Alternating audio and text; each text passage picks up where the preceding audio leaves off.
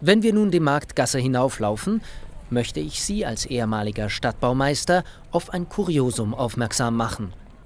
Das erste Gässlein, das vom Untertor rechts abzweigt, ist nicht wie die anderen rechtwinklig zur Marktgasse, sondern verläuft gänzlich schief. Können Sie sich vorstellen, warum das so ist?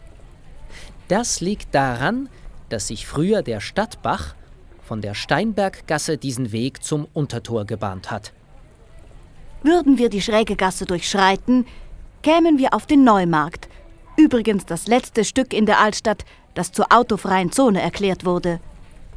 Ursprünglich sollte hier Rasen angepflanzt werden, doch für das Riesenrad, das hier einmal im Jahr anlässlich des Albani-Festes im Sommer aufgestellt wird, wäre der Untergrund zu weich gewesen. Daher hat man sich für die Pflasterung des Bodens entschieden.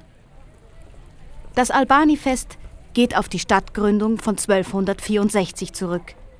Der Stadtrechtbrief wurde am 22. Juni, dem Namenstag von St. Alban, unterzeichnet. Noch heute wird dieses größte jährlich stattfindende Stadtfest der Schweiz jeweils am letzten Juniwochenende in Winterthur gefeiert.